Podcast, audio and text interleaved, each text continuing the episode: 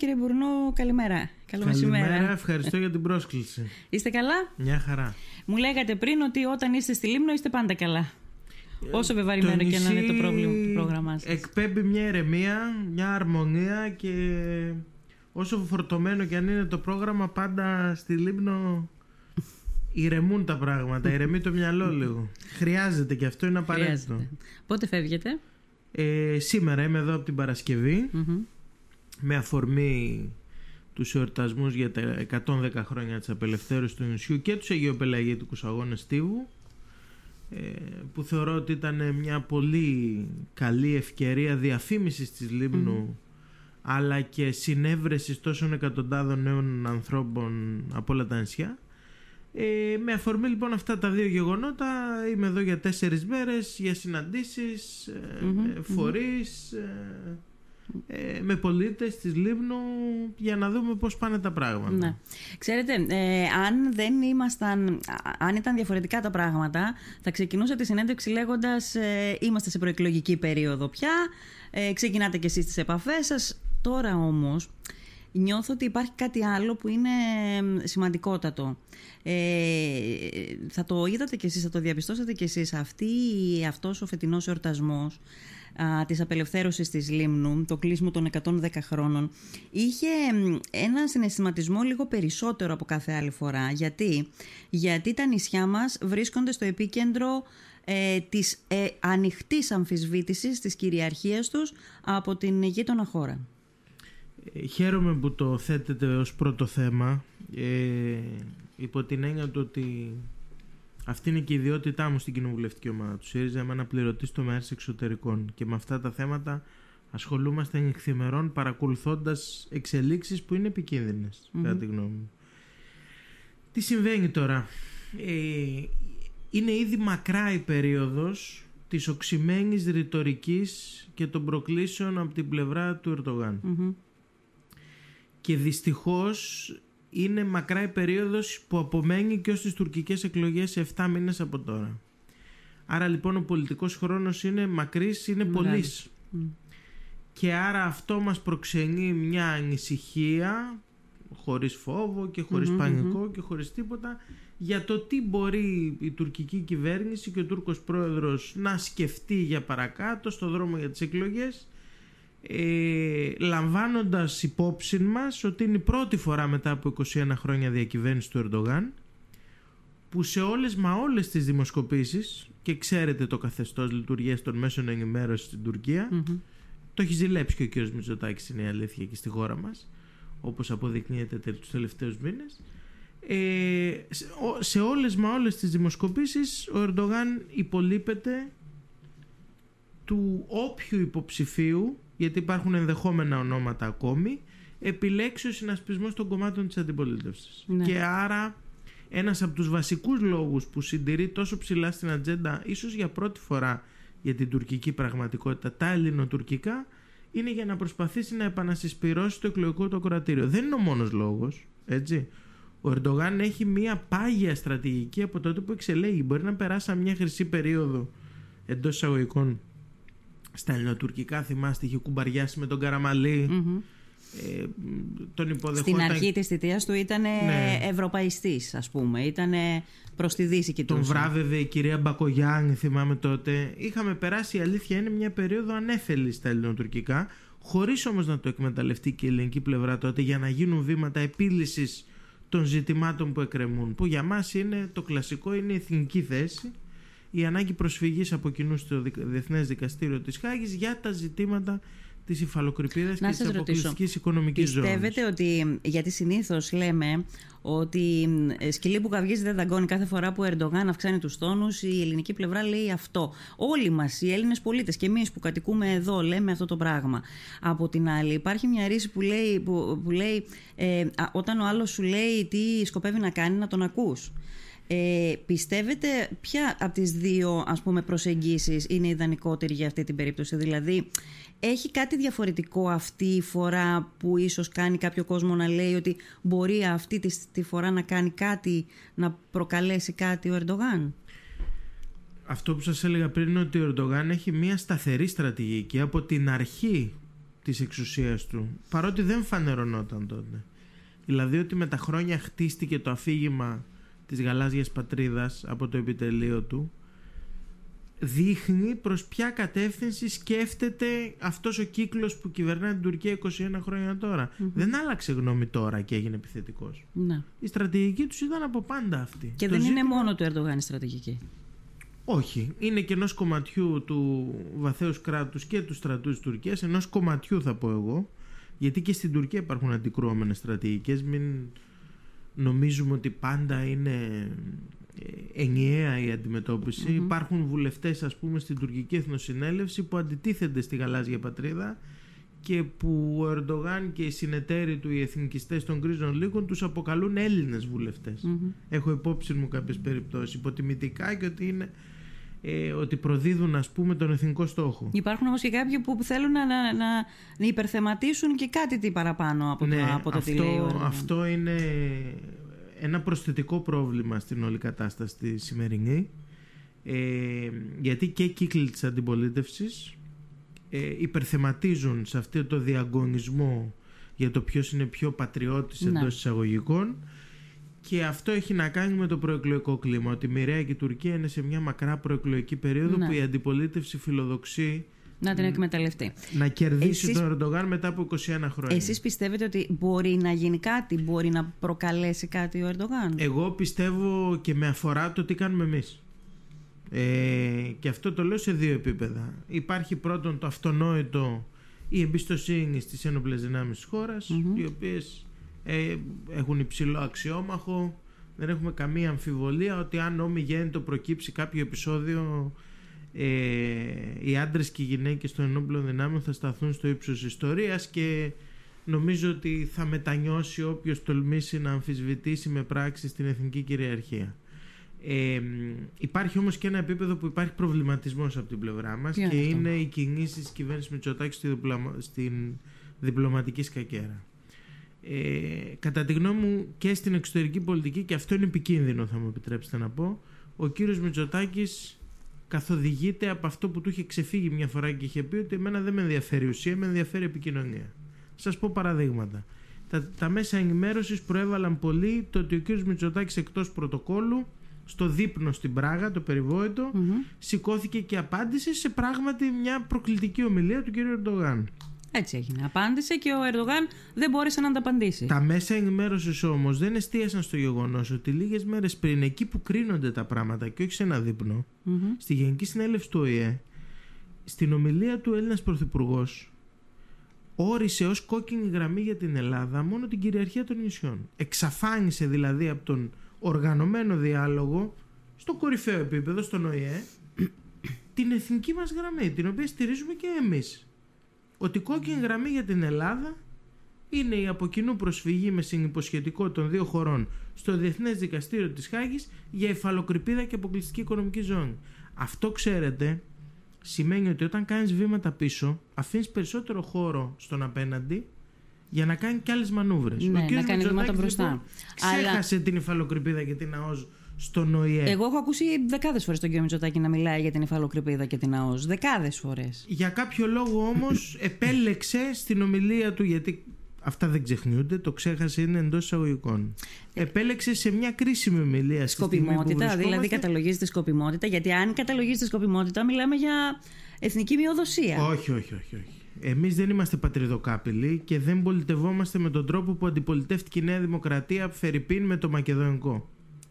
Ε, αυτό που λέμε είναι αυτό που σας είπα πιο πριν ότι όταν κάνεις βήματα πίσω στην εκφώνηση της εθνικής θέσης αφήνεις και περισσότερο χώρο στην απέναντι πλευρά για να κάνει κινήσεις προς τα μπρος. Και αυτό είναι ένα πρόβλημα. Σας θυμίζω λοιπόν ότι ο κύριος Γεραπετρίτης στη Βουλή σε μία άλλη συζήτηση προαρκετού καιρού είχε μιλήσει ότι η κόκκινη γραμμή είναι τα 6 μίλια και το είχε πει αυτό λεξί στη Βουλή και μετά έτρεχε η κυβέρνηση να τον παλώσει. Άρα λοιπόν εμένα αυτό μου δίνει μια εικόνα ότι στην κυβέρνηση μάλλον δεν έχουν ένα συμπαγή στρατηγικό σχεδιασμό στην εξωτερική πολιτική. Ύστερα. Αυτό όσον αφορά τη ρητορική, κύριε Μπουρνού, όσον αφορά την πρακτική, δηλαδή ε, στη διπλωματική σκακέρα. Ε, αυτό που φαίνεται προς τον κόσμο έξω, θέλω να σας πω, είναι ότι στο διπλωματικό πεδίο δεν ήμασταν ποτέ τόσο καλά όσο είμαστε αυτή τη στιγμή. Και όσον αφορά τις επαφές και τις συναντήσεις και την γενική εικόνα που έχει ο κ. Μητσοτάκης στο εξωτερικό, ε, το State Department έβγαλε προχτές σε, σε ένα 24ωρο δύο φορές ανακοινώσεις για την προκλητική στάση της Τουρκίας. Είναι τα εξοπλιστικά προγράμματα τα οποία δίνουν έναν αέρα υπεροχής, αν θέλετε, στην, σε σχέση με την, ε, με, με την δύναμη που έχει η, η άλλη πλευρά. Δηλαδή αυτό που λέτε δεν περνάει νομίζω στον κόσμο και μην μου πείτε τώρα ότι φταίνε τα μέσα μαζικής ενημέρωσης. Καλά φταίνε, αλλά εγώ θα σας απαντήσω ένα-ένα σε αυτά που λέτε. Ναι. Πάμε λοιπόν να δούμε χειροπιαστά τι έχει, ποια είναι η μεταβολή από τότε που η Νέα Δημοκρατία έγινε κυβέρνηση. Το 19 πριν χάσει ο ΣΥΡΙΖΑ τις εκλογές, είχε καταφέρει στην Ευρωπαϊκή Ένωση να προβλεφθεί πλαίσιο κυρώσεων κατά της Τουρκίας. Ο κ. Μητσοτάκης από τότε που εξελέγει δεν το έχει φέρει ποτέ στο τραπέζι. Δεύτερον, εξοπλιστικά. Τις συζητήσεις με τη Γαλλία για τα Ραφάλ και τις φρεγάτες Μπελαρά τις ξεκίνησε η κυβέρνηση του Αλέξη Τσίπρα. Εξού και υπερψηφίσαμε όπως είχαμε συμφωνήσει εμείς την αγορά των 12 πρώτων Ραφάλ. Καταψηφίσαμε την αγορά των 6 επιπλέον γιατί ο κ. Μητσοτάκης απεδείχθη ότι την έφερε στη Βουλή χωρίς να έχει μιλήσει καν με τους αρχηγούς του στρατεύματος. Δήθεν για να χρυσώσει το χάπι εκείνη την εποχή, από ό,τι γράφεται τουλάχιστον, γιατί φαινόταν ότι ίσως δεν παίρναμε τις Μπελαρά, αλλά παίρναμε φρεγάτες από τους Αμερικανούς. Μετά την υπογραφή της συμφωνίας AUKUS της Βρετανίας, Ναι. των Ηνωμένων Πολιτειών και της Αυστραλίας για να χρυσώσουν το χάπι στους Γάλλους οι Αμερικανοί, προέτρεψαν την Ελλάδα να πάρει τις φρεγάτες Μπελαρά. Αυτό λοιπόν δεν δείχνει συμπαγή στρατηγική. Όπως δεν δείχνει συμπαγή στρατηγική το γεγονός ότι ο κύριος Μητσοτάκης δεν έχει εκμεταλλευτεί όσο θα έπρεπε βήματα στη διπλωματική σκακιέρα στο επίπεδο των συμμαχιών που είχαν γίνει επί ΣΥΡΙΖΑ. Σας θυμίζω λοιπόν, αφού μου λέτε ότι δεν φταίνε τα μίντια, να θυμίσουμε στον κόσμο κάποια πράγματα. Τριμερείς συνεργασίες στην περιοχή. Ελλάδα, Ισραήλ, Κύπρος, κυβέρνηση ΣΥΡΙΖΑ. Ελλάδα, Ισραήλ, Κύπρος και τετραμερείς με Ηνωμένες Πολιτείες, κυβέρνηση ΣΥΡΙΖΑ. Ε, τα συνεχίζει όλα αυτά. κλείσιμο του Τα προβλήματος, συνεχίζει, δεν έχει διαφοροποιήσει κάτι σε όλα αυτά. κλείσιμο του προβλήματος στα βόρεια σύνορά μας. Η Νέα Δημοκρατία στους δρόμους μαζί με τη Χρυσή Αυγή. Τον εναέριο χώρο της Βόρειας Μακεδονίας τον περιπολούσαν τουρκικά F-16. Αυτή τη στιγμή τον επιθεωρεί η ελληνική πολεμική αεροπορία. Θα θέλαμε δηλαδή σε περίοδο έντασης, θα προτιμούσαμε με άλυτο το μακεδονικό ζήτημα να έχουμε τουρκικά αεροσκάφη στον, ε, στην οριογραμμή του εναερίου χώρου μας και από το βορρά; Τότε ο κ. Μητσοτάκης θυμάται ο κόσμος τη στάση του. Σήμερα τιμά και εφαρμόζει τη Συμφωνία των Πρεσπών που έχει αναγνωριστεί διεθνώς ως διπλωματικό Ναι. παράδειγμα επιτυχίας ειρηνικής επίλυσης Πάντως, ενός προβλήματος. όσον αφορά τις κυρώσεις, να σας πω, γιατί το, πάνω στην ώρα το, το αναφέρατε, ε, διάβαζα σήμερα το πρωί δημ- ε, ε, δημοσίευμα που μιλούσε, πρωτοσέλιδο και όλε δημοσίευμα, έλεγε κυρώσεις στην Τουρκία από την Ευρωπαϊκή Ένωση. Ε, η Ούρσουλα Φοντελάιεν τις επόμενες μέρες θα προσδιορίσει το είδος και το περιεχόμενο των κυρώσεων, οι οποίες θα είναι αυστηρές. Λοιπόν, Από όποια οδό και να γίνεται, το αποτέλεσμα είναι το ίδιο. Αυτό ήθελα λοιπόν να πω. Η Ευρωπαϊκή Ένωση συζητά για κυρώσεις έναντι της Τουρκίας λόγω της τάσης της έναντι της Ρωσίας που παίζει αυτό το μεσοβέζικο ρόλο ο Ερντογάν για να κερδίσει διπλωματικό κεφάλαιο και από τις δύο πλευρές. Δεν μιλάει η Ευρωπαϊκή Ένωση για κυρώσεις όσον αφορά τα ελληνοτουρκικά και τη συνεχή αμφισβήτηση πια όχι υφαλοκρηπίδας και ΑΟΖ επαναλαμβάνω αλλά της κυριαρχίας των νησιών του Αιγαίου. Και αυτό είναι μια αποτυχία της κυβέρνησης Μητσοτάκη γιατί επαναλαμβάνω το 19 πριν τις εκλογές είχαμε πετύχει την πρόβλεψη πλαισίου κυρώσεων έναντι της Τουρκίας από την Ευρωπαϊκή Ένωση εφόσον αμφισβητεί κυριαρχικά δικαιώματα και παραβιάζει διεθνείς Ναι. κανόνες στις ελληνοτουρκικές σχέσεις που είναι και ευρωτουρκικές σχέσεις. Ο κύριος Μητσοτάκης αυτό το έχει ξεχάσει στην πολιτική του. Ναι. Ε, να αφήσουμε αυτό το κομμάτι, τοποθετηθήκατε νομίζω ε, όσο χρειαζόσασταν πάνω σε αυτό για να προλάβουμε να τα καλύψουμε όλα. Ε, πάνω μάλλον σε μια προέκταση αυτού του κομματιού θέλω να σας ρωτήσω το εξής. Εσείς κάνετε κριτική τώρα στην κυβέρνηση και έτσι πρέπει να κάνετε, το καταλαβαίνω. Όμως έχει ασκηθεί και πολύ μεγάλη κριτική το τελευταίο διάστημα και ε, για την δική σας συμπεριφορά, η οποία δική σας συμπεριφορά λένε πολύ ότι οπλίζει την ε, επιχειρηματική φαρέτρα της, της αντίπερα όχθης. Δηλαδή, στο σκηνικό με το, με το παιδί, με τον Εύρο, ε, όλα, όλα αυτά τα γεγονότα που έγιναν εκεί στο 15 Αύγουστο, ε, νομίζω ότι... Ε, ξέρετε, υπάρχει ένα, ένα κροατήριο που είναι η μεσαία τάξη με, με, με οικονομικούς όρους, αλλά υπάρχει και ένα κροατήριο που είναι πάλι, τοποθετείται πάλι ως μεσαία τάξη, όχι όμως με οικονομικούς μονόρους, αλλά με ιδεολογικοπολιτικούς όρους. Όταν βλέπει λοιπόν ένα ΣΥΡΙΖΑ να είναι, ε, ε, όπως τον κατηγορούν τουλάχιστον, ε, να, να εξοπλίζει την επιχειρηματολογική φαρέτρα της ε, Άγκυρας, όταν βλέπει ένα ΣΥΡΙΖΑ να, πάει, να πηγαίνει κόντρα σε όποιες προσπάθειες γίνονται στο εσωτερικό της χώρας για την, για την αποκατάσταση της τάξης στα, στα πανεπιστημιακά μας ιδρύματα εξηγείρονται τα αντανακλαστικά του αυτού του κομματιού που προσδιορίζεται ως μεσαία τάξη όχι με οικονομικά κριτήρια αλλά με άλλου είδους κριτήρια ιδεολογικο, ιδεολογικοπολιτικά. Καλά, οι τάξεις ορίζονται με οικονομικά κριτήρια. Το τι πιστεύει ο καθένας ε, ιδεολογικά Καταλάβατε τι θέλω να πω. Είναι, ναι, είναι Εσείς ένα ακροατήριο που ένα είναι κεντρό ακροατήριο. Ακριβώς, να το ακριβώς, ακριβώς να το και ορίσουμε σωστά. Λοιπόν ένα-ένα. Ε,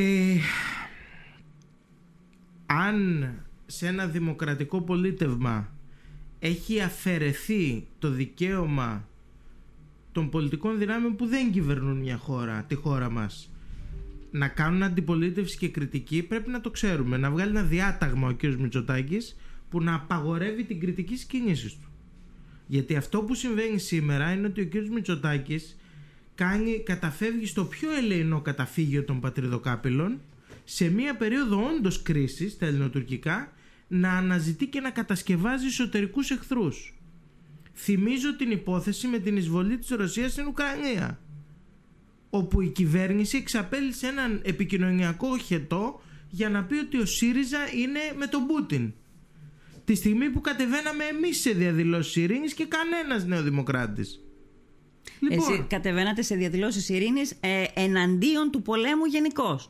Δεν προσδιορίζατε, αυτό σας είχαν κατηγορήσει τότε, λοιπόν, ότι ε, απέναντι λοιπόν. σας έχετε τον επιτιθέμενο που είναι ο Πούτιν. Να τα πάρουμε λοιπόν. Και υπήρξαν και κάποιες άλλες δηλώσεις, τις θυμάστε, λοιπόν... τύπου ότι γιατί στείλαμε όπλα και δεν στείλαμε σταφίδες, ας πούμε. Ναι. Και όλο αυτό δημιουργεί ένα κλίμα. Δεν φταίνει τα μέσα μαζική ενημέρωσης γι' αυτό. Εξακολουθούμε να είμαστε κατά, καθέτος, της εμπλοκής της Ελλάδας στον πόλεμο στην Ουκρανία. Ο πόλεμος στην Ουκρανία, να σας το πω με κλασικούς όρους, για μας είναι μια υπεριαλιστική επέμβαση της Ρωσίας και είμαστε σταθερά απέναντι σε αυτή την επέμβαση. Άρα, αφού είναι υπεριαλιστική επέμβαση, γιατί δεν είστε με αυτόν που την, που την δέχεται, που την υφίσταται. Και ποιος είπε ότι δεν είμαστε; Όλες μας οι ανακοινώσεις κλείνουν ή ανοίγουν με την αλληλεγγύη στον Ουκρανικό λαό. Είπαμε από την αρχή να σταλεί ανθρωπιστική βοήθεια, να υποδεχτούμε πρόσφυγες από την Ουκρανία.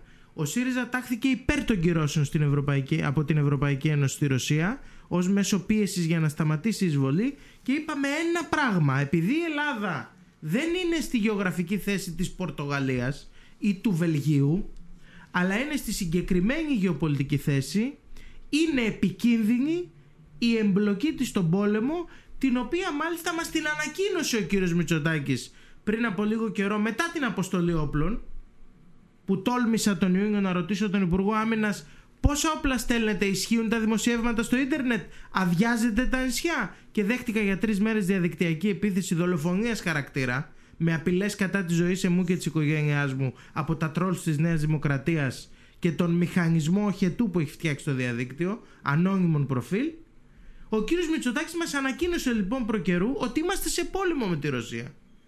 Είναι η Ελλάδα σε πόλεμο με τη Ρωσία; Είναι η Ευρωπαϊκή Ένωση σε πόλεμο με τη Ρωσία; Έχει κηρυχθεί ο πόλεμος από την Ευρωπαϊκή Ένωση στη Ρωσία; Ο κύριος Μητσοτάκης είναι επικίνδυνος στη διαχείριση τις στάσεις της χώρας μας στην Ουκρανική κρίση, στην εισβολή της Επιμένετε Ρωσίας δηλαδή στην ότι Ουκρανία. δεν θα έπρεπε η ελληνική κυβέρνηση να είχε στείλει όπλα. Ναι, να έχει επιμένουμε. στείλει όλα τα υπόλοιπα που είπατε εκτός από τα όπλα. Επιμένουμε Να σας διότι ρωτήσω η κάτι. Ελλάδα αυτή τη στιγμή για να τα ξέρει ο κόσμος γιατί στα κανάλια δεν θα τα ακούσει είναι η χώρα που έχει στείλει τον τέταρτο μεγαλύτερο ο- όγκο οπλισμού στην Ουκρανία από όλο τον κόσμο. Ναι. Να και ρωτήσω ρωτώ κάτι. γιατί. Ναι.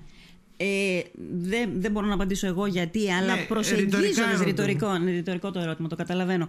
Προσεγγίζοντας ίσως αυτή την ερώτηση, θέλω να σας ρωτήσω, ε, ε, βλέπετε λογική σε αυτή την πρόταση που θα σας διατυπώσω μόλις; Δηλαδή, ο Πούτιν ε, ε, κάνει μια υπερεαλιστική επίθεση, έναν υπερεαλιστικό πόλεμο. Ναι, Ναι, αναθεωρεί την ιστορία ναι. και με βάση Εάν ο αυτή την νικητής- αναθεώρηση εάν της ο, βάλει. εάν ο νικητής αυτής της ιστορίας είναι ο αναθεωρητής, δεν έχει απόλυτη λογική η πρόταση ότι θα ανοίξει όρεξη και σε άλλους αναθεωρητές με πρώτον και κυριότερο αυτόν που έχουμε δίπλα μας; Δεν έχει λογική όλο αυτό; Και αν έχει λογική αυτό, δεν έχει λογική και η επόμενη πρόταση που λέει ότι εγώ, για να μην βρεθώ απομονωμένος, θα πρέπει να στηρίξω την, την, την ομάδα μου. Ε, θα πρέπει να στηρίξω τις χώρες με τις οποίες είμαι έτσι κι αλλιώς σε εταιρική σχέση και αυτές θα με βοηθήσουν εάν ομιγέννητο συμβεί οτιδήποτε. Να απομονωθώ.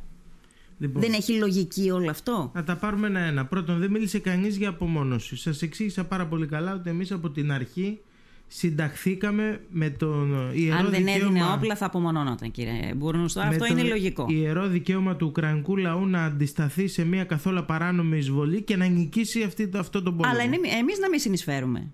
Ναι, σε όπλα να μην συνεισφέρουμε. Και σας εξήγησα πριν γιατί. Είναι σαν να είμαστε με τον επιτιθέμενο. Όχι, δεν είναι έτσι. Είναι, αυτό είναι δική σας αξιολόγηση. Ναι. Το πώς συνεισφέρεις σε μια πολεμική αναμέτρηση έχει πάρα πολλά επίπεδα. Και η Ελλάδα συνεισέφερε στηρίζοντας τις κυρώσεις, το οποίο το υποστηρίξαμε κι εμείς, και λέτε θα ανοίξει Αυτά όρεξη- είναι στο διπλωματικό θα πεδίο. Επί του ανοίξει- πεδίου. Όχι, δεν είναι στο διπλωματικό πεδίο. Πώς δεν είναι. Είναι; στο οικονομικό πεδίο, εκεί που πονάει. Και εκεί που η Ρωσία έχει αρχίσει να αντιμετωπίζει προβλήματα το καθεστώς Πούτιν Ναι. λόγω των κυρώσεων. Ναι. Ύστερα. Το ένα επίπεδο είναι αυτό. Το άλλο είναι το πεδίο όμως, κύριε Μπουρνούς. Δεν μπορούμε να το αγνοούμε. Γίνεται ένας πόλεμος μπροστά μας. Και κάποια στιγμή έρχεται η ώρα που θα πρέπει όλοι να πάρουν μια θέση. Μάλιστα. Αν δεν είσαι με τον επιτιθέμενο, είσαι. Με τον αν, δεν αμυνόμενο, είσαι, ξεκάθαρα. αν δεν είσαι με τον, ε, με τον αμυνόμενο, είσαι με τον επιτιθέμενο. Και δεν μπορείς να είσαι με τον αμυνόμενο εάν δεν του παρέχεις το πιο πολύτιμο αγαθό εκείνη τη στιγμή για να υπερασπίσει την ακαιρεότητά του και τα εδάφη του.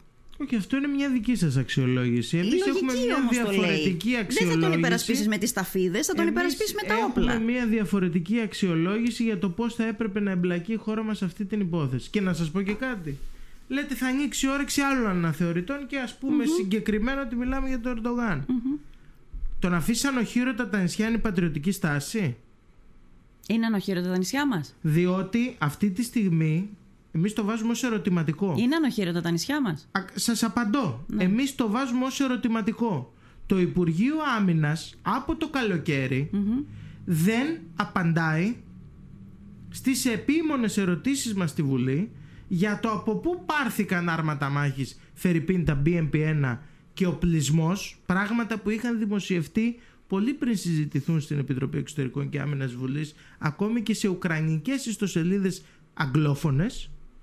Και η κυβέρνηση δεν απαντάει από πού πήρε τον οπλισμό που έστειλε στην Ουκρανία. Όπως δεν απαντάει πότε θα έρθουν τα γερμανικά άρματα μάχης. Τα Μάρντερ που υποτίθεται ότι θα αντικαταστήσουν τα BMP-1 τα οποία στέλνουμε Να σας στην ρωτήσω Ουκρανία. κάτι. Ναι, καταλαβαίνω δεν τι λέτε. υπάρχει σαφής εικόνα στο πολιτικό σύστημα της χώρας για το τι έχει φύγει και αν αυτό το θεωρούμε υπεύθυνη εθνική στάση, με συγχωρείτε, αλλά εμείς σηκώνουμε τα χέρια ψηλά. Ναι. Το, το ερωτηματικό το βάζετε έτσι για λόγους ας πούμε πώς να πω ε, προστασίας της, τη- τη- του δημόσιου λόγου ή γνωρίζετε κάτι; Τα νησιά μας είναι απροστάτευτα; Η κυβέρνηση... Πιστεύετε ότι είναι απροστάτευτα; Η κυ- όχι. Από πλευράς έμψυχου δυναμικού δεν είναι και σας το Και όχι ανέλησα. μόνο έμψυχου, και δεν το σας κάνεις το ανέλησα έμψυχο υλικό. Πιο πριν. Εμείς, Μόνο του. Εμείς λοιπόν ρωτάμε εδώ και μήνες να μάθουμε με κοινοβουλευτικές ερωτήσεις για τις οποίες διωκόμεθα ενίοτε όπως συνέβη σε μένα ε, από πού πάρθηκε αυτός ο οπλισμός και έχουμε λόγους να ανησυχούμε όσο η κυβέρνηση δεν μας απαντά. Δεν, ε, αυτός που μας ακούει δεν καταλαβαίνει ότι είναι περίεργο το ότι εδώ και πάρα πολλούς μήνες όλα τα κόμματα της αντιπολίτευσης δεν έχουν σαφή εικόνα για το τι έχει συμβεί με την αποστολή οπλισμού στην Ουκρανία. Γι' αυτό και έχει μείνει ανοιχτό το ερωτηματικό. Του τι συμβαίνει, ποιο είναι το χρονοδιάγραμμα. Αν έχουν φύγει, γιατί δεν ξέρουμε, πότε θα αντικατασταθούν. Εμείς λοιπόν λέμε ότι σε μία περίοδο κρίσης στα ελληνοτουρκικά δεν γίνεται να υπάρχει αυτή η θολή εικόνα. Γιατί και έτσι ανοίγει η όρεξη του αναθεωρητή απέναντι. Πάντως, να σας πω κάτι. Επειδή πρόσφατα έγινε Παρμενίων και γίνεται ακόμα, νομίζω, συνεχίζεται ακόμα, η εικόνα που έχουμε από όλους όσους συμμετείχαν εκεί ήταν πολύ διαφορετική από αυτή την απορία έστω που εκφράζεται. Έστω και με απορία. Η εικόνα είναι ότι τα νησιά μας είναι οχυρωμένα. Και, δεν- μάλιστα, και μάλιστα, γι' αυτό το λόγο ο Ερντογάν δεν α, έχει αυξήσει τους τόνους το τελευταίο διάστημα. Αυτό δεν επιζητεί, δεν ζητεί την αποστρατιωτικοποίηση των νησιών. Αυτό ζητάει ο Ερντογάν με Ναι. βάση τη δική του ερμηνεία της συνθήκης της Λοζάνης. Η οποία Ναι. φυσικά από Δεν τη ξέρει χάρτα δηλαδή του ο ΟΗΕ, Ερντογάν. Ναι. ε, έχει ξεπεραστεί και ειδικά μετά την τουρκική Εντάξει. εισβολή στην Κύπρο το 1974 Σωστά. είναι αστείο να, ναι. ε, να επικαλείται τις Αλλά θέλω να σας πω, προβλέψεις όταν της εσείς Λοζάνης. λέτε ότι είναι ανοχήρωτα τα νησιά μας και πάλι εδώ φτάνει η Όχι. προσέγγιση σε αυτό που... Ξαναθέτω συγκεκριμένα το ερώτημα που θέτουμε επίμονα στη Βουλή, όχι μόνο εμείς, και Ναι. άλλα κόμματα της αντιπολίτευσης. Και έχει να κάνει με το πόσος και από πού Μμμ.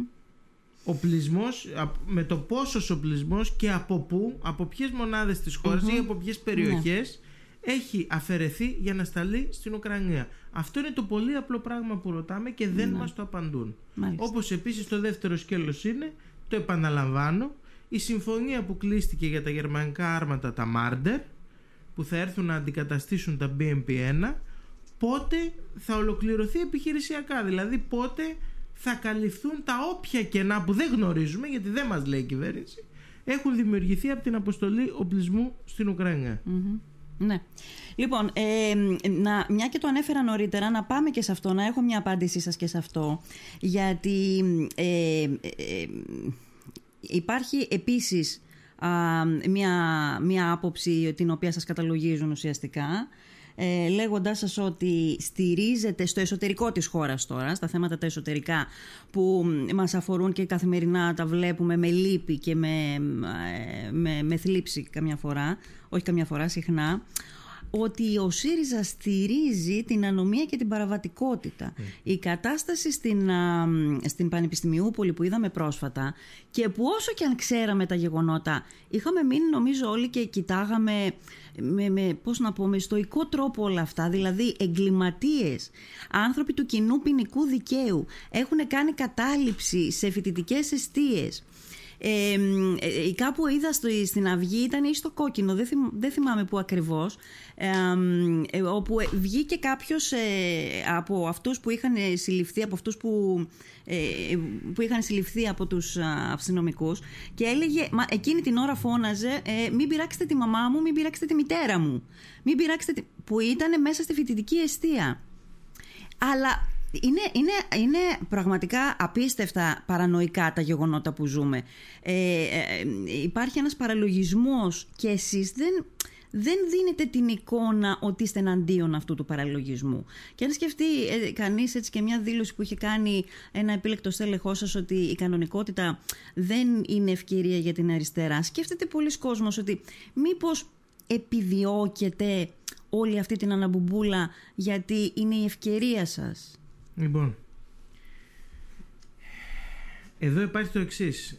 Η Νέα Δημοκρατία προσπαθεί σε αυτό το πεδίο να συγκρατήσει τη διαρροή ψηφοφόρων της προσπαθώντας να παίξει μία ατζέντα δίθεν νόμου και τάξης όταν όλοι οι επίσημοι δείκτες δίνουν ότι την τετραετία του ΣΥΡΙΖΑ μειώθηκαν τα περιστατικά μεγάλης εγκληματικότητας γιατί αυτά είναι εκεί που τίθεται σε κίνδυνο η ζωή εμπόρια ναρκωτικών, μεγάλα κτλ. Μειώθηκαν οι δείκτες μεγάλου εγκλήματος ενώ επί Νέας Δημοκρατίας αυξάνονται. Στις ειδήσεις, αν παρακολουθήσει κανείς το αστυνομικό δελτίο τα τελευταία τρία χρόνια, Η Νέα Δημοκρατία που καμώνεται ότι είναι το κόμμα του νόμου και της τάξης, θα έπρεπε να εξηγεί γιατί κάθε μέρα ακούμε ιστορίες για πυροβολισμούς σε γειτονιές της Αθήνας. Και ξέρετε, εκεί δεν έχει άσυλο. Μμμ. Λοιπόν, πάμε στο πανεπιστήμιο. Έχετε τώρα. δίκιο σε αυτό που λέτε. Το εγκληματικό δελτίο, το δελτίο της αστυνομίας. Είναι σαν να είμαστε στο Τέξας πριν έναν αιώνα. Ναι, είναι σαν να είμαστε στο Τέξας. Λοιπόν, ναι. Και εκεί δεν έχει άσυλο, επαναλαμβάνω. Πάμε τώρα στο του Εκεί πανεπιστήμιου. που έχει άσυλο; Η υπόθεση που, της εξάρθρωσης αυτής της συμμοριας ήταν γνωστή επί μήνες. Η πολιτική ηγεσία του Υπουργείου επέλεξε να την ανοίξει τώρα που όλος τυχαίως είναι στο επίκεντρο της διαμάχης το θέμα της πανεπιστημιακής αστυνομίας Προσέξτε, όχι μόνο με τους φοιτητικούς συλλόγους να αντιτίθεται, αλλά και την α- τεράστιο μέρος της ακαδημαϊκής κοινότητας να αντιτίθεται και τελικά την κυβέρνηση να παραδέχεται να κάνει ένα βήμα πίσω και να λέει ότι η πανεπιστημιακή αστυνομία θα βρίσκεται εκτός των τυχών, εκτός των τυχών των πανεπιστημιακών σχολών. Γιατί, Γιατί κατάλαβαν το διέξοδο. Στην Αμερική που υπάρχουν ένοπλα security και όχι κρατική αστυνομία στα πανεπιστήμια, έχετε δει τους δείκτες μεγάλης εγκληματικότητας; Έχετε δει πόσοι παλαβοί ή ακραίοι έχουν μπει σε πανεπιστημιακά ιδρύματα και εκτελούν ανθρώπους με όπλα; Όλοι οι δείκτες Εννοείται ότι διεθνώς- αυτό δικαιολογείται, εννοείται. Ότι εκεί δικαιολογείται όχι, από την λέω, υψηλή εκεί που εγκληματικότητα. υπάρχουν και ένοπλες φρουρές κιόλας, έτσι. Ναι. Μέσα στα πανεπιστήμια που επαναλαμβάνω και πάλι δεν είναι κρατική Ναι, αστυνομία. αλλά εδώ η είναι εγκληματικότητα security. είναι και μέσα στα πανεπιστήμια. Δεν πρέπει να κάνουμε κάτι γι' αυτό. Φυσικά δεν και είναι να μόνο απ' κάνουμε. έξω, είναι και μέσα. Φυσικά και να κάνουμε. Και εγώ αναρωτιέμαι, αφού τόσο καιρό λοιπόν παρακολουθούσαν αυτή τη συμμορία στην, Πανε- στην Πολυτεχνιούπολη, γιατί έπρεπε να φτάσουμε στο σημείο να πέσουν πυροβολισμοί μέρα μεσημέρι όταν φοιτητές ήταν στα 50 μέτρα στάση του λεωφορείου στην Πολυτεχνιούπολη, γιατί εκεί που έγιναν τα επεισόδια με τους εγκληματίες είναι δίπλα η κεντρική πύλη εισόδου στην Πολυτεχνιούπολη από του ζωγράφου. Και με συγχωρείτε, αλλά υπάρχει και κάτι άλλο. Εδώ στην υπόθεση εμπλεκόταν η γυναίκα της αστυνομίας. Δηλαδή, όταν μιλάμε για εγκληματικότητα, ο καημός του κυρίου Μητσοτάκη δεν είναι η δολοφόνη, το ξεκαθάρισμα λογαριασμών των μαφιών που δρούν ανεξέλεκτα στην Αθήνα ε, ή η διαφθορά μέσα στην αστυνομία όπως έκρινε, όπως είδαμε με αυτό το περιστατικό που τονώνει την εγκληματικότητα ή συνδέεται με εγκληματικά δίκτυα αλλά η βασική του προτεραιότητα είναι ε, τα πανεπιστήμια και η πλατεία εξ αρχείων. Δεν θα έπρεπε. Θα έπρεπε να είναι. ε, ε, Έχετε δίκιο που το επισημαίνετε, θα έπρεπε να είναι στην πρώτη γραμμή της επικαιρό, της, ε, τη- των πρωτοβουλειών του ε, της κυβέρνησης, δηλαδή να καταπολεμήσει το έγκλημα, αλλά δεν θα έπρεπε να είναι στην πρώτη πρώτη γραμμή το τι γίνεται μέσα στα πανεπιστήμια. Εδώ μιλάμε για την, εδώ μιλάμε για, τη, για, για την παιδεία μας, εδώ μιλάμε Μάλιστα. για την, για την εκπαίδευση της χώρας, η οποία και σε συμβολικό κιόλας επίπεδο είναι η κατάσταση τραγική. Λοιπόν, εδώ λοιπόν, επειδή όντως η παιδεία είναι στο επίκεντρο κάθε πολιτισμένης χώρας, ή θα έπρεπε να είναι, έχουμε το εξής φαινόμενο. Τα ελληνικά δημόσια πανεπιστήμια που τόσο λιδωρεί η Νέα Δημοκρατία, ο κ. Μητσοτάκης, να παράγουν τόσο υψηλού επίπεδου από φύτους, ώστε το πτυχίο το πενταετές των πολυτεχνείων, όπου κατά τον κύριο Μητσοτάκη επικρατεί αναρχία, να αναγνωρίζεται στο εξωτερικό κατευθείαν ως μάστερ, και Έλληνες επιστήμονες που δυστυχώς λόγω του brain drain ή γιατί το θέλησαν βρέθηκαν στο εξωτερικό αυτή τη στιγμή να διαπρέπουν τόσο στην επιστημονική έρευνα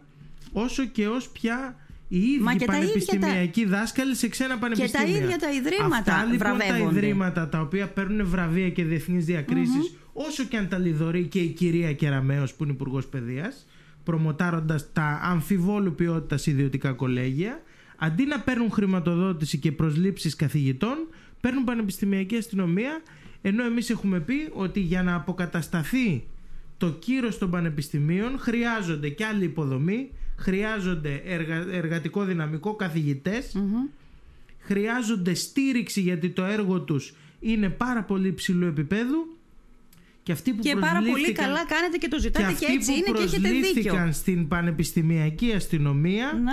να πάνε να περιπολούν στις γειτονιές. Ναι. Εκεί που κρίνεται το βαρύ Συμφωνώ έγκλημα. σε όλα όσα είπατε, αλλά πείτε μου κάτι. Μαζί με όλα αυτά δεν θα πρέπει να καταπολεμηθεί και το έγκλημα ποινική βρέθηκαν μέσα, μέσα στα πανεπιστήμια; Λοιπόν. Δεν θα πρέπει να καταπολεμηθεί; Δηλαδή είναι τώρα εικόνα ε, ε, ευρωπαϊκής χώρας το 2022 να, να διαφεντεύει μέσα στα πανεπιστημιακά ιδρύματα ο Ρουβίκονας.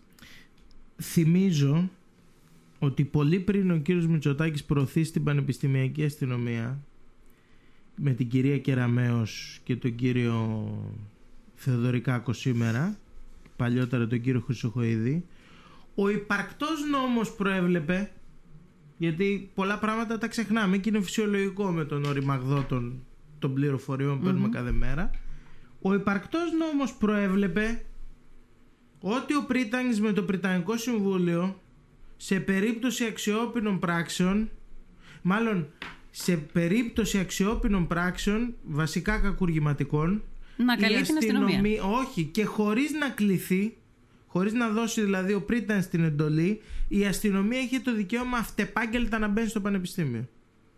Καλά, έχει γίνει μια μεγάλη συζήτηση πάνω σε αυτό, το ξέρετε. Και ποιος θα καλέσει την αστυνομία και ποιος πρίτανη θα μπει να το κάνει από τη στιγμή που έχετε δει τι καταστάσεις συμβαίνουν με τους Πριτάνη. Λοιπόν, εξηγώ... Τους χτίζουν μέσα στα γραφεία τους.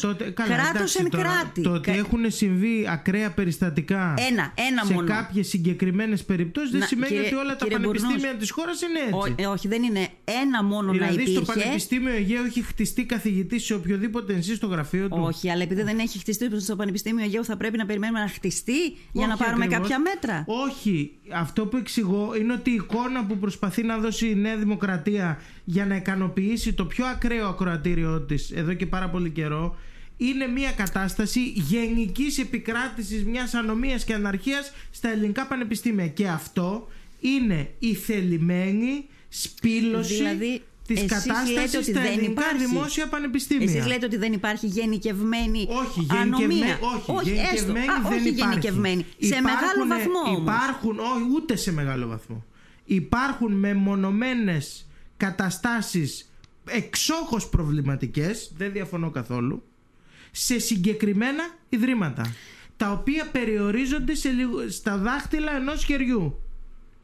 Ναι, είναι η κατάσταση που επικρατούσε στην παλιά ΣΟΕ, στο Οικονομικό Πανεπιστήμιο. Είναι η κατάσταση που επικρατούσε ε, στα κάτω κτίρια στην Πατησίων του Μετσοβίου Πολυτεχνείου και μέσα από καταστάσεις που εντοπίζονται σε δύο-τρεις σχολές του κέντρου των Αθηνών έχουμε φτάσει σε μια μεγέθυνση ή με το εμπόριο ναρκωτικών στο Αριστοτέλειο όπου εκεί η αστυνομία έχει δικαίωμα να παρέμβει χωρίς να υπάρχει πανεπιστημιακή αστυνομία γιατί είναι επιτέλεση ε, ποινικής πράξης με, κρατώντας λοιπόν τα προβλήματα που όντως υπάρχουν σε δύο-τρία πανεπιστήμια Αθήνας και Θεσσαλονίκης έχει περάσει μια εικόνα ότι σε όλα τα πανεπιστήμια της χώρας γίνεται το χάος. Δεν είναι έτσι. Όχι, ε, νομίζω, εγώ τουλάχιστον δεν πιστεύω ότι σε όλα τα πανεπιστήμια της χώρας γίνεται το χάος. Αλλά έστω και ένα από αυτά τα περιστατικά που έχουν καταγραφεί όλα τα προηγούμενα χρόνια να υπήρχε, θα έπρεπε ως πολιτική ηγεσία σύσσωμη του τόπου να έχετε κάτι σε ένα τραπέζι μαζί και να τα έχετε βρει για το πώς θα το αντιμετωπίσετε αυτό. Εδώ είχαμε χτίσιμο εκπαιδευτικού, χτίσιμο πρίτανη μέσα στο πανεπιστήμιο, στην, στο γραφείο του. Ε, τον άλλον ε, ε, πρίτανη του είχαν φορέσει μια σαν boys, λες και ήταν εκείνη τη εποχής. Απαράδεκτα, ε, στην, πράγματα. απαράδεκτα πράγματα. Αλλά δεν είναι μεμονωμένα όμως. Από τη στιγμή που ξεφεύγουν από το ένα, δεν είναι μεμονωμένο. Ο Ρουβίκονα κρατούσε, έκανε face control. Ο, η, το, το περιστατικό, τα περιστατικά τώρα αυτά για τα οποία συζητάμε, είναι δυνατόν όλα αυτά στο σύνολό τους να λέμε ότι είναι μεμονωμένα περιστατικά; Εξακολουθώ να σας και λέω ξέρετε τι μου κάνει εντύπωση. Φορά, τι μου κάνει εντύπωση, να σας πω για να το ολοκληρώσετε. Μου κάνει εντύπωση.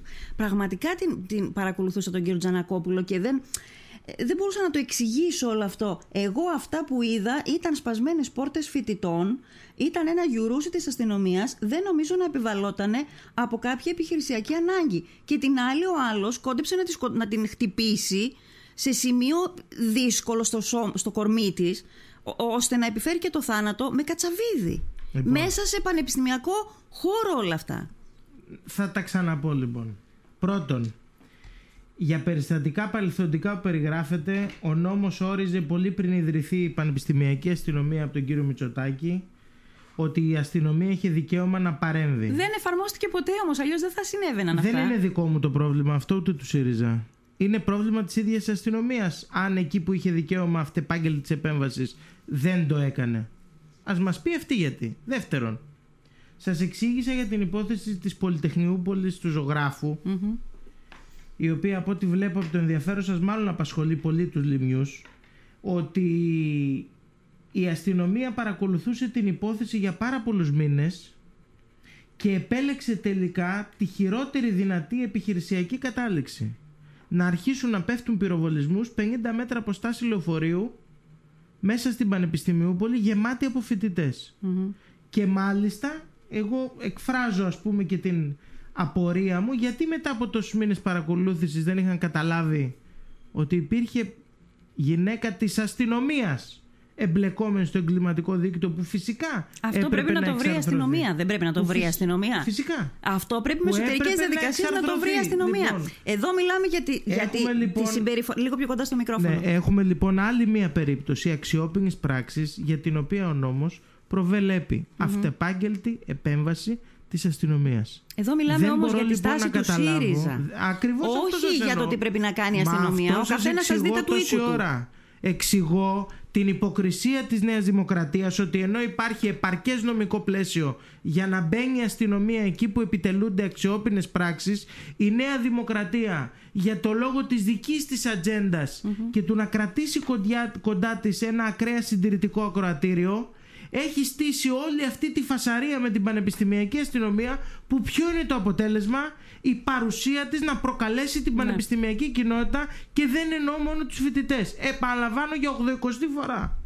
Το νομικό πλαίσιο στη χώρα μας ε, επιτρέπει στην ελληνική αστυνομία χωρίς να υπάρχει πανεπιστημιακή αστυνομία αλλά να πάνε αυτοί οι άνθρωποι στις γειτονιές εκεί που υπάρχει το βαρύ έγκλημα να παρεμβαίνει αυτεπάγγελτα χωρίς καν εντολή Πρίτανη ή Πριτανικού Συμβουλίου ναι. όταν συντελούνται αξιόπινες πράξεις. Εγώ λοιπόν θεωρώ ότι αυτό είναι ένα κυβερνητικό μόνο και μόνο για να χαϊδέψει τα αυτιά ανθρώπων που έχουν μία συντηρητική άποψη για το ελληνικό ναι. πανεπιστήμιο. Να σας πω κάτι, επειδή είπατε πριν από λίγο, αφήσατε μια αιχμή ότι μας ενδιαφέρει αυτό το θέμα. Θέλω να σας πω ότι και εμείς στην ελληνική επικράτεια ανήκουμε και ζούμε. Τα παιδιά μας μετά από λίγο καιρό ή τα παιδιά ανθρώπων τώρα, αυτή τη στιγμή που μιλάμε, φοιτούν στα ελληνικά πανεπιστήμια. Δεν είμαστε ξεκομμένο κομμάτι από την χώρα. Πιστεύετε ε, ότι δεν θα έπρεπε να μας ενδιαφέρει; Δεν είπα ουδέποτε κάτι τέτοιο. Μη, μου, ε, μη μου φεύγετε, μου φεύγετε από το μικρόφωνο. Α, φεύγω από το μικρόφωνο, μάλιστα. ε, όχι, απλά δεν υπάρχει κάποιο. Ωραία. Πάμε λοιπόν τώρα στα δικά μας, λίγο να επιστρέψουμε στα δικά μας. Ε, πριν, ε, πριν τελειώσουμε και πάμε πάλι και κλείσουμε με το όλον. Ε, ήθελα να σας ρωτήσω το εξής. Ποια είναι η σκέψη σας για ένα πρόβλημα, ας πούμε, από τα, εντάξει, από τα διάφορα, πολλά, αρκετά προβλήματα από τα οποία αντιμετωπίζουμε; ΦΠΑ. Ζούμε ένα, μία κατάσταση όπου ε, στον ίδιο νομό έχουμε, στην ίδια διοικητική μονάδα, έχουμε διαφορετικό ΦΠΑ. Άλλη σχιζοφρένεια. Δεν είναι η μοναδική βέβαια που έχουμε σε αυτή τη χώρα και που ζούμε και που υφιστάμεθα εμείς, οι Έλληνες και οι κάτοικοι των περιοχών μας, αλλά τέλος πάντων είναι και αυτό κάτι κραυγαλαίο.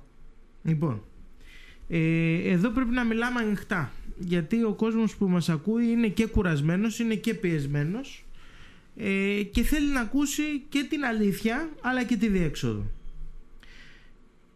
Εκβιαζόμενος ο ΣΥΡΙΖΑ να εφαρμόσει το τρίτο μνημόνιο βρέθηκε απέναντι σε μια πάρα πολύ σκληρή απέτηση για καθολική κατάργηση των μειωμένων συντελεστών ΦΠΑ στα νησιά. Αυτό που μπόρεσε να διασώσει λόγω της τότε προσφυγικής κρίσης ε, με τη γερμανική πλευρά ειδικά γιατί τότε ήμουν στο γραφείο Πρωθυπουργού και είχα εικόνα με τη γερμανική πλευρά ειδικά να είναι κάθετη στο θέμα του μειωμένου ΦΠΑ, το μόνο που μπόρεσε να διασωθεί είναι ότι τα πέντε νησιά που σήκωσαν το βάρος των προσφυγικών ροών θα διατηρούσαν το μειωμένο συντελεστή ΦΠΑ. Έτσι και έγινε.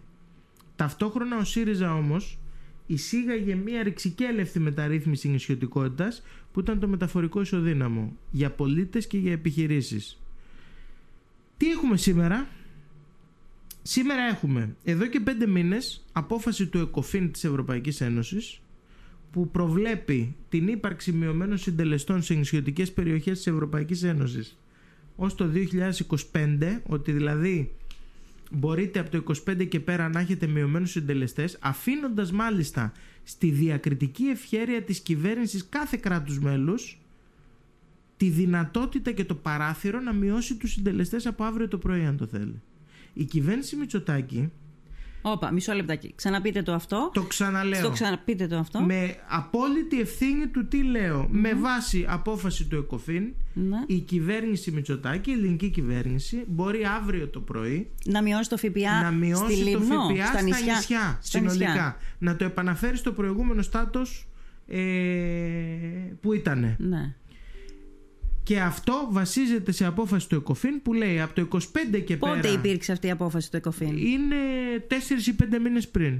Ναι. Και μάλιστα η κυβέρνηση Μητσοτάκη το πανηγύρισε κρατώντας, λέγοντας στον κόσμο μόνο το σκέλος για το 2025 και πέρα και αποκρύπτοντας, υποβαθμίζοντας το γεγονός ότι στην απόφαση του ΕΚΟΦΗΝ επί της ουσίας το ξαναλέω, αφήνεται στη διακριτική ευχέρεια των εθνικών κυβερνήσεων, Ναι. δηλαδή τη ελληνική Ναι, κυβέρνηση ναι. προκειμένου, να μειώσει νωρίτερα τους συντελεστές.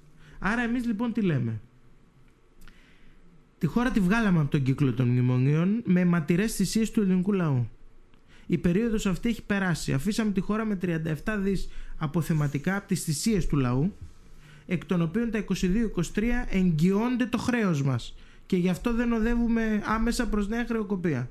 Η κατάσταση λιπ- και επίσης οι δημοσιονομικοί κανόνες Ευρωπαϊκής Ένωσης και το 23 θα παραμείνουν σε ύπνωση λόγω της παρούσας οικονομικής κρίσης και της κρίσης πληθωρισμού. Είναι λοιπόν χρυσή ευκαιρία τώρα με διακομματική συνένεση και θα είμαστε οι πρώτοι που θα το υπερψηφίσουμε η Νέα Δημοκρατία να κάνει πράξη τη δυνατότητα που της έδωσε το ΕΚΟΦΗΝ. Αυτό σημαίνει ότι μπορούμε άμεσα να ξαναμειώσουμε τους συντελεστές ΦΠΑ διότι εγώ συμφωνώ μαζί σας Αυτό είναι πολύ σπουδαίο και ενδιαφέρον θέμα. θα και υπάρξει πρέπει τουλάχιστον από την πλευρά μας σας εξηγώ με το που θα προσέλθει η κυβέρνηση στην κουβέντα για αυτή την εξέλιξη θα είμαστε οι πρώτοι που θα πούμε θα το ψηφίσετε. προχωρήστε το ψηφίζουμε. Γιατί δεν είναι μόνο παράδοξο, δεν είναι μόνο παράλογο. Καλά, η Ελλάδα είναι η χώρα του ε, παράλογου, αλλά είναι και πάρα πολύ δυσβάσταχτο για τους κατοίκους που έτσι κι αλλιώς έχουν επιλέξει, δεν τους το ανάγκασε κανένας, να, να, να περνάνε με δυσκολίες, με, Βεβαίως. με αντικσοότητες, ακριβώς επειδή έχουν επιλέξει να Να μένουν σας στη πω και Λίμνο. το άλλο. Ε, πριν από λίγους μήνες ήμουν στην Ικαρία για την επίσκεψη εκεί του Αλέξη Τσίπρα ως ένας από τους βουλευτές του Βορείου Αιγαίου του ΣΥΡΙΖΑ. Οι Ικαριώτες πάνε και ψωνίζουν ηλεκτρικές συσκευές από τη ΣΑΜΟ.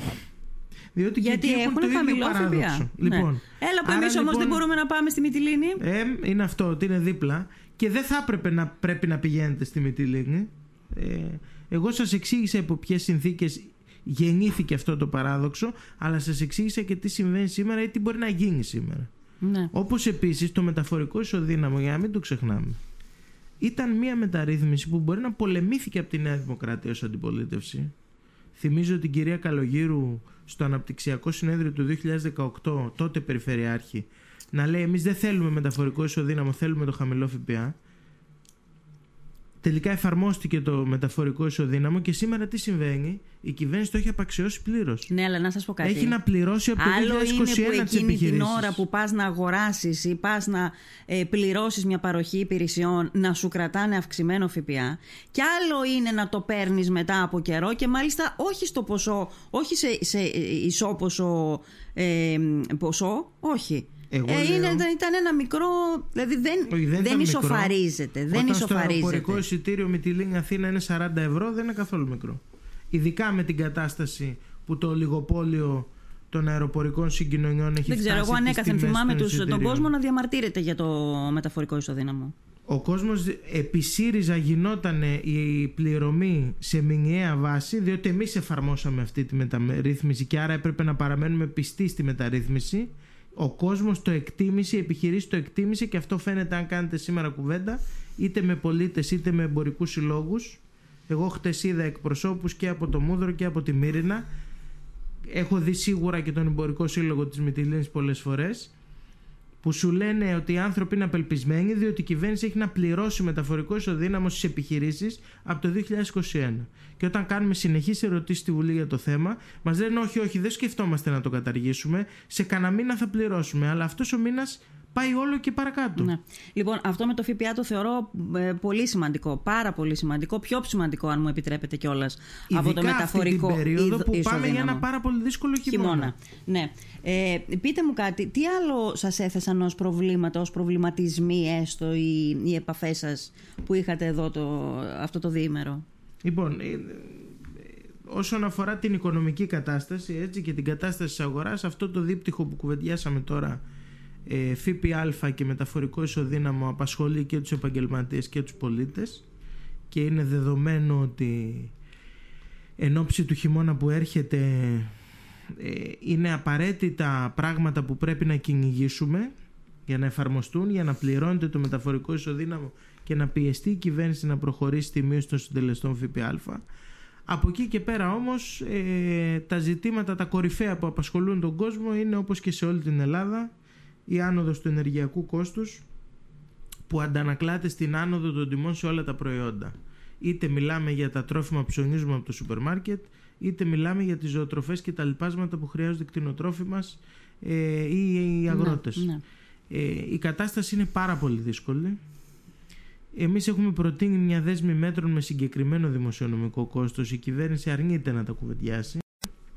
Είναι σίγουρο ότι μια, μετά από μια εκλογική, τα ειδικά με τον τρόπο που ήρθε το 2019, με μια εκστρατεία όχι για να πείσει ο κύριος Μητσοτάκης για τη δική του εναλλακτική, αλλά κυρίως να δημιουργήσει αισθήματα μίσους και οργής απέναντι στο ΣΥΡΙΖΑ. Αυτό ήταν η στρατηγική του και κέρδισε τις εκλογές 19 και μετά έκανε κολοτούμπες σε όλα ένα-ένα όσα έλεγε. Θυμίζω μακεδονικό προσφυγικό για παράδειγμα. Ε, ένα κόμμα πάντα χρειάζεται ένα χρόνο να ανασυνταχθεί μετά από μια ήττα. Αυτό είναι απολύτως λογικό. Τρεις ή μισή χρόνια. Εμείς, εμείς περάσαμε αυτή την περίοδο. Και... Μήπως είναι κάτι άλλο κύριε Μπουρνούς; Μήπως δηλαδή κάτι δεν σας συγχωρεί ο ελληνικός λαός; Θα τα πούμε όλα. Περάσαμε αυτή την περίοδο όχι μόνο ανασυγκρότησης αλλά και διεύρυνσης του ΣΥΡΙΖΑ Προοδευτικής Συμμαχίας.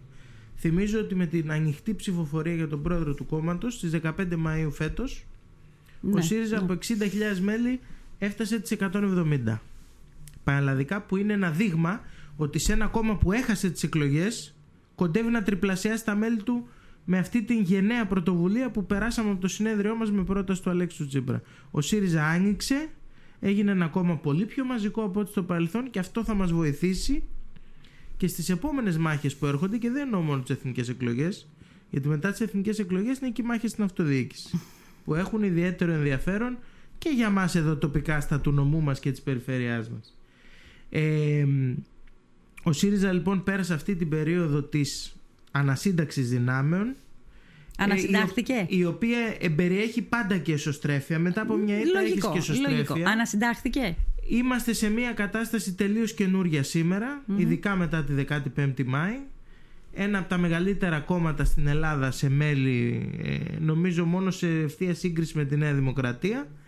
Ε, Ωραία. Και Γιατί δεν το κεφαλαιοποιείτε αφού αυξήσατε και τα λοιπόν, μέλη σας κιόλας; Θα σας πω τη γνώμη μου για ένα άλλο κορυφαίο ζήτημα. Κατά τη γνώμη μου, επειδή στον κόσμο υπάρχει πολλή απογοήτευση, υπάρχει οργή.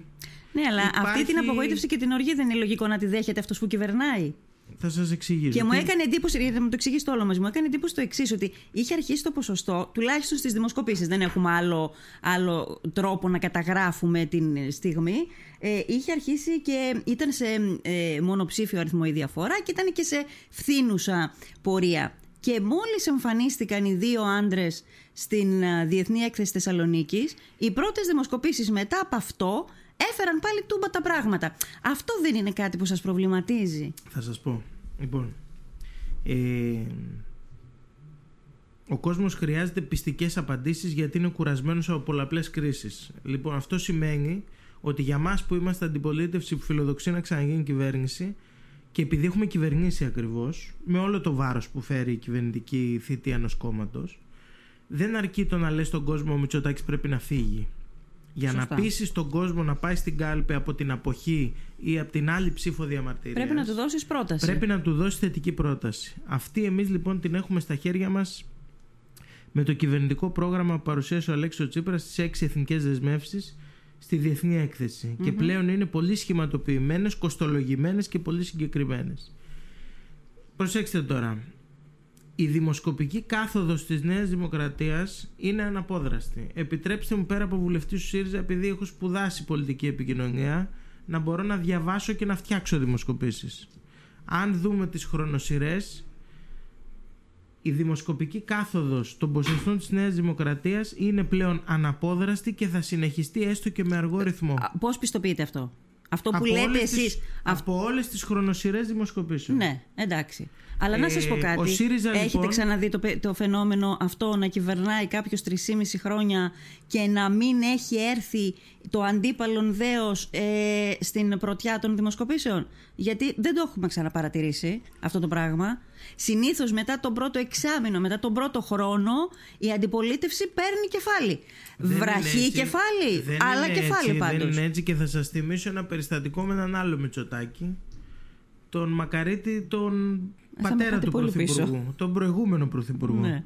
Θυμίζω λοιπόν ότι η, κυ- η τότε κυβέρνηση Μητσοτάκη παρά τις πολύ σκληρές νεοφιλελεύθερες μεταρρυθμίσεις που, επιρέ- που επιχείρησε να κάνει στη χώρα στα τρία χρόνια δεν έπεσε από τα υπαρκτά κινήματα αντίστασης και διαμαρτυρίας.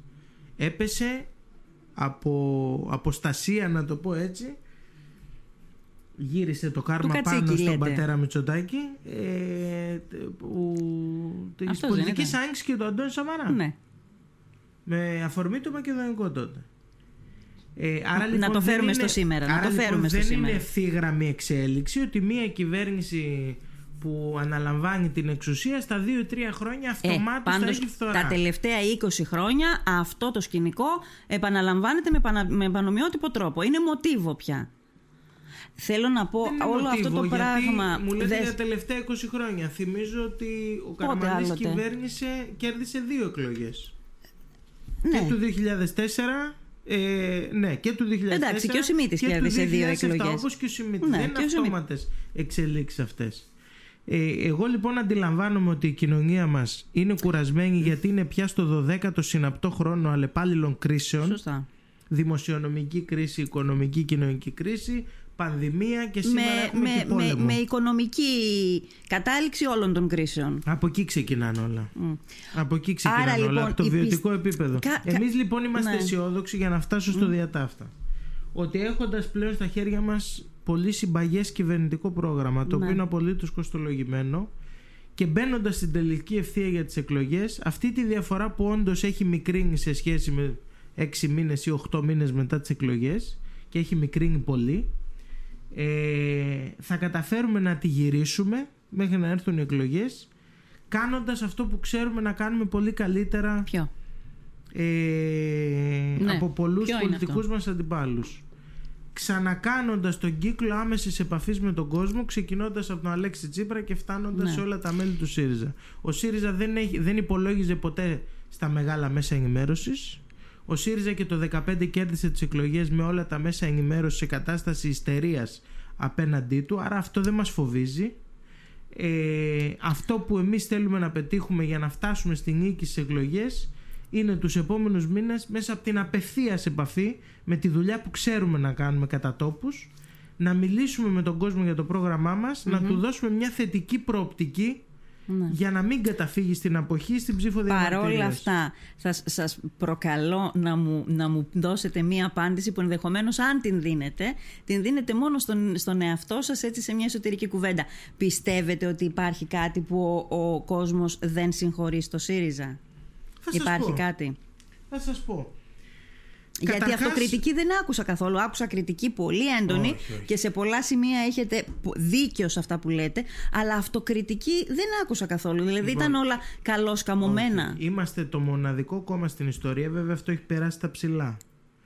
Που το 19 μετά την ήττα του έβγαλε 70 σελίδες κυβερνητικό απολογισμό μελετώντας και τα αίτια της ήττας του που ήταν εξόχως αυτοκριτικό κείμενο. Αυτό δεν πήρε τη διάσταση που θα έπρεπε να πάρει στη δημοσιότητα αλλά υπήρξε ως επίσημη απόφαση του κόμματος. Πάμε όμως να το κάνουμε χειροπιαστό. Ξέρω πολύ καλά που εστιάζεται η κριτική του κόσμου γιατί πάντα είναι διαφορετικό όταν έχεις κυβερνήσει και φιλοδοξείς να ξανακυβερνήσεις από το να είσαι ένα κόμμα που για πρώτη φορά διεκδικεί την ε, διακυβέρνηση της χώρας. Μμμ. Επιτρέψτε μου να έχω την εντύπωση ότι επειδή έχω πολύ στενή σχέση με τον κόσμο της εκλογικής μας περιφέρειας. Ε, δεν αμελώ αυτό το καθήκον του βουλευτή της καθημερινής να ξέρω που εστιάζονται τα βασικά σημεία που, το, το ένα βασικό πείτε μου λοιπόν ε, συνταξιούχοι να πούμε ένα Συνταξιούχοι. Μιας και για το ΦΠΑ συζητήσαμε ναι. ήδη. Δεν θα πάρουν αύξηση ένα μεγάλο ποσοστό συνταξιούχων τώρα. Λόγω κατρούγκαλου. Συνταξιούχοι. Αυτό που προσπαθεί να κάνει η κυβέρνηση τον κόσμο των, των συνταξιούχων να ξεχάσει είναι ότι από το 2010 έως το 2016-17 υπήρξαν 12 μειώσεις στις συντάξεις και από το ΣΥΡΙΖΑ έγινε μία από τις 12. Ευχαριστώ. Καθόλου. Ο νόμος Κατρούγκαλο ήταν ένας μνημονιακός καταναγκασμός. Τι συμβαίνει όμως από το 18-19 και πέρα, από το πέρασμα δηλαδή στο ΣΥΡΙΖΑ, στο, από το ΣΥΡΙΖΑ στο Μητσοτάκι, ο ΣΥΡΙΖΑ έφερε στη Βουλή τη 13η σύνταξη. Η Νέα Δημοκρατία την υπερψήφισε τότε με αρχηγό το Μητσοτάκι ως αντιπολίτευση. Λέγοντας όμως ότι είναι ψίχουλα. Με το που ήρθε ο Μητσοτάκης, ψηφισμένο μέτρο που ήδη είχε δοθεί για πρώτη φορά, το καταργεί στερώντας τα τρία πρώτα χρόνια της εξουσίας του τρία δις από την τσέπη των συνταξιούχων. Τώρα, πρέπει να δούμε τις διορθώσεις που χρειάζεται να γίνουν εφόσον η χώρα βρίσκεται σε ένα πιο ασφαλές δημοσιονομικό περιβάλλον. Εγώ λέω ναι. Ο Τσίπρας είπε κάτι στη Διεθνή Εκθέση. Άρα λέτε γιατί, γιατί η σημερινή κυβέρνηση δεν διαφοροποιεί τον νόμο Κατρούγκαλου. Ακριβώς. Υπάρχει ένα βασικό ερώτημα. Η Νέα Δημοκρατία βγήκε σφόδρα κατά του νόμου κατρούγκαλου Τι έχει κάνει στα τρία χρόνια για να ναι, το αλλάξει; Ναι, Της παραδώσαμε τη χώρα ασφαλή ναι. ως προς τα δημόσια οικονομικά. Αυτό με τους συνταξιούχους θέλω να σας πω ότι ε, έχει ενδιαφέρει πολύ κόσμο γιατί το βλέπω από τα μηνύματα. Ή, να σας πω κάτι άλλο. Ο Τσίπρας είπε ξεκάθαρα στη διεθνή έκθεση. Θα διορθώσουμε τις αδικίες που μας επιβλήθηκαν πάνω στα μικρομεσαία στρώματα. Ναι. Δηλαδή, να το πούμε καθαρά. Μία κυβέρνηση με πρωθυπουργό τον Τζίπρα, κυβέρνηση ΣΥΡΙΖΑ με συνεργαζόμενες δυνάμεις δεν πρόκειται να επιβάλλει ξανά τη μνημονιακή, το μνημονιακό καταναγκασμό της 100% προκαταβολής φόρου. Αυτό επιβλήθηκε στο τρίτο μνημόνιο με βάση τις πιέσεις που δεχόμασταν και με χρεοκοπημένη Μεγάλη χώρα. κουβέντα. Κύριε Μπουρνούς, θέλω να σας πω ότι κανονικά θα έπρεπε αυτή την εκπομπή να την κάνουμε σε podcast για να την κάνουμε σε δύο-τρία μέρη. Γιατί έχουμε ξεπεράσει κατά πολύ τον, την ώρα οποιοδήποτε φιλοξενούμενου. Την επόμενη φορά. Την επόμενη φορά. Ε, γιατί βάζετε και πολλά θέματα μαζί. Ε, θέλω να σας πω όμως ότι ναι, είναι όπως τα λέτε, αλλά ξέρετε ποια είναι η διαφορά. Κατ' εμέ, τη γνώμη μου θα σας πω. Άλλο είναι ο κόσμος είχε εναποθέσει τις ελπίδες τους σε εσάς. Δηλαδή ο κόσμος είχε ακουμπήσει σε εσάς λόγω και της δεκαετούς κρίσης, της, της ε, πολυετούς τότε κρίσης. Λοιπόν, εσείς τότε ε, είχατε κατηγορηθεί πολύ έντονα, εγώ θα το πω έτσι, αλλά τέλος πάντων από το ε, θα καταργήσουμε το μνημόνιο με ένα νόμο, με ένα άρθρο, φτάσατε στο να υπογράψετε ένα δικό σας κόκκινο ε, μνημόνιο. Αυτά δεν συγχωρεί νομίζω ο κόσμος και εκείνο το περιβόητο εφτάμινο που ε, σε πολύ μεγάλο πληθυσμό, κεντρό όπως πολύ σωστά με διορθώσατε, πριν ε, ε, τον, του έκανε, τον, τον, του δημιούργησε την αίσθηση ότι χάνει τη γη κατά από τα πόδια του. Ο ΣΥΡΙΖΑ λοιπόν, έχει ως μοναδικό του όπλο τη λαϊκή κυριαρχία. Την ναι. έφτασε στα όρια της με το δημοψήφισμα. Η πραγματικότητα είναι ότι αμέσως μετά εκβιαστήκαμε με επίκεντρο τη γερμανική κυβέρνηση. Δεν θα έπρεπε να το ξέρετε ότι μπορεί να εκβιαστείτε. Αλλά ας μην τα ξαναπούμε αυτά γιατί τα έχουμε κουβεντιάσει πάρα πολλές φορές. Να σας ρωτήσω κάτι. Η κατάσταση σήμερα όμως δεν είναι ίδια. Ναι. Γιατί εμείς βγάλαμε τη χώρα από τα μνημόνια και την κάναμε ασφαλή δημοσιονομικά. Ναι. Με τις θυσίες του κόσμου, πραγματικά. Στις αυτοδιοικητικές εκλογές, τι θα κάνει ο ΣΥΡΙΖΑ, έχει αποφασίσει ποιον θα στηρίξει; Ακούστε, εμείς μπαίνουμε στην τελική ευθεία για αυτή τη συζήτηση μιας και είμαστε ένα χρόνο πριν τις κάλπες τις αυτοδιοικητικές ε, ο ΣΥΡΙΖΑ έχει μια σύνοδο της Κεντρικής του Επιτροπής το Σαββατοκύριακο στην Αθήνα και το βασικό θέμα συζήτηση θα είναι αυτό. Θα είναι η τακτική του για τις εκλογές αυτοδιοίκησης Δήμους και Περιφέρειες. Ε, από εκεί και πέρα αμέσως μετά Τι θα ανακοινώσεις κάτι; Ονόματα αυτό το Σαββατοκύριακο όχι, όχι, αλλά από εκεί και πέρα με το που φεύγουμε από το Σαββατοκύριακο οι τοπικές μας οργανώσεις σε όλη την Ελλάδα θα μπουν σε διεργασίες ώστε να αποφασίσουν να καταλήξουν ποιο θα στηρίξουν. Το γενικό πνεύμα του ΣΥΡΙΖΑ Προοδευτικής Συμμαχίας για την Αυτοδιοίκηση θα είναι όπου αυτό είναι δυνατόν να σχηματιστούν ευρύτερα μέτωπα, συνεργασίες που να μπορέσουν να διεκδικήσουν τη δημοκρατική αυτοδιοίκηση στους Δήμους και τις περιφέρειες. Ε, και χρήσμα φαντάζομαι στους μεγάλους Δήμους και όχι στους μικρούς και στις περιφέρειες πια εκεί... Οι περιφέρειες είναι πιο κεντρική πολιτική ε, μάχη ναι. υπό την έννοια του ότι οι κανείς πολιτικά μηνύματα. Οι, οι περιφέρειες είναι μικρές κυβερνήσεις. να ναι. θυμίσω ότι ο ΣΥΡΙΖΑ έχει Έχετε εξαγγείλει... να κάνετε ένα σχόλιο εδώ για την παρούσα περιφερειακή αρχή; Θα σας πω αυτό που ξεκίνησα να λέω. Ο Αλέξης Τσίπρας είχε εξαγγείλει από το πρόγραμμα δημοσίων επενδύσεων 680 εκατομμύρια ευρώ για την προγραμματική περίοδο 2022-2027 για την περιφέρεια Βορειοαιγαίου. Ο κύριος Μουτζούρης, η κυβέρνηση της Νέας Δημοκρατίας του τα πήγε 390 και δεν άνοιξε ρουθούνι. Άρα λοιπόν ο κύριος Περιφερειάρχης ε, είναι καλές οι περιοδίες και οι συναντήσεις στα καφενεία με τους πολίτες, όλοι το κάνουμε αλλά εδώ υπάρχει η ουσία της πολιτικής. Συνδέεται πάντως Μουτζούρι με Νέα Δημοκρατία. Είναι παιδί της Νέας Δημοκρατίας, αλλά τα τελευταία χρόνια Εγώ ξέρετε. Εγώ βλέπω τι... μια Νέα Δημοκρατία ιδιαίτερα στριμωγμένη στην περιφέρεια Βορείου Αιγαίου και νομίζω ότι δεν θα μου προξενούσε εντύπωση αν τελικά το μαύρο πρόβατο, όπως μας έλεγαν ότι είναι ο κύριος Μουτζούρης για την κυβέρνηση, γίνει εκλεκτό πρόβατο, πάρει και λέτε; χρήσμα από τη Νέα Δημοκρατία. Λέτε; Ε, δεν ξέρω, εγώ κρίνω από αυτά που βλέπω. Ε, σε κάθε περίπτωση ακόμη και κουτσουρωμένα σχεδόν κατά το ίμιση και με ευθύνη του Είναι καλή Μουτζούρη. επιλογή ο κύριος Μαλέλης για να στηρίξει ο ΣΥΡΙΖΑ; Ακούστε, όλα κρίνονται ε, δεν κρίνονται κρίνονται από την προγραμματική συζήτηση και από τους όρους με τους οποίους εμείς θα πάμε να οικοδομήσουμε συμμαχίες. Mm-hmm. Εμείς είμαστε ανοιχτοί στο διάλογο ε, προσπαθώντας να βρούμε τις λύσεις εκείνες που με αξιοπιστία και με ένα καθαρά δημοκρατικό προοδευτικό πλαίσιο θα μπορέσουν να διεκδικήσουν μια προοδευτική αυτοδιοίκηση. Διότι η σημερινή κατάσταση δυστυχώς βρίσκει τις αυτοδιοικητικές αρχές αναντίστοιχες με τις ανάγκες της περιοδου Και αυτό το πράγμα εμείς πιστεύουμε ότι πρέπει να αλλάξει. Ναι. Διότι τα κρίσιμα χρόνια είναι τώρα με τόσες πολλαπλές κρίσεις. Και εφόσον υπάρχουν έστω και τα μισά λεφτά από αυτά που είχε προπολογίσει ο Τσίπρας για το Βόρειο Αιγαίο και με ευθύνη του κυρίου Μουτζούρ λοιπόν έχουν κοπεί σχεδόν στα μισά ακόμη και αυτά τα 390 εκατομμύρια είναι πολλά λεφτά. Ναι. Και αυτά τα λεφτά δεν πρέπει να προωθηθούν σε φεστιβάλ υποτών στοιχείο που η Χίος δεν είχε ποτέ υπότες κατακτητές ούτε όταν την είχαν οι Γενοβέζοι ε, αλλά πρέπει να προωθηθούν σε ένα συνεκτικό αναπτυξιακό σχέδιο διότι αυτό είναι που μας λείπει από την τουριστική ανάπτυξη και τον πρωτογενή τομέα μέχρι τις υποδομές Ναι. το να έχουν Ωραία. οι τουριστικοί μας προορισμοί Ωραία. αγροτικούς δρόμους αξιοβάδιστους και να έχουν νερό το καλοκαίρι ε; προτού πάμε στα φεστιβάλ ποτών Ναι, ναι. Είναι πάντως κάπως. Δεν ξέρω πώς να το χαρακτηρίσω ότι στα, στα νησιά μας ακόμα συζητάμε για το πόσιμο νερό, αν φτάνει στον πολίτη ή όχι. Έτσι. αυτό έχει να κάνει και με τον άναρχο τρόπο ανάπτυξης Ναι. Εδώ χρειάζονται συνεκτικά σχέδια γιατί έχουμε δυνατότητες και στον τουρισμό. Η Λίμνος το έχει αποδείξει διότι πάει συνεχώς καλύτερα υπό ομαλές συνθήκες, δεν λέω για τον κορονοϊό. COVID, όχι, ναι. Ε, Κύριε Μπουρνούς, χρειάζεται όμως ένα σχε- στρατηγικό σχεδιασμό που δεν τον έχει η τωρινή περιφέρεια. Ναι. Θέλω να σας ευχαριστήσω. Αν το ήξερα ότι θα φτάναμε εδώ σε μια μισή ώρα να κουβεντιάζουμε, θα σας είχα προτείνει πραγματικά να κάνουμε ένα podcast σε δύο δόσεις. Λοιπόν, ε, να είστε καλά. Σας ευχαριστώ, πάρα, πολύ για την κουβέντα. Ευχαριστώ. Θα τα πούμε την επόμενη φορά που θα είστε εδώ. Να είστε καλά.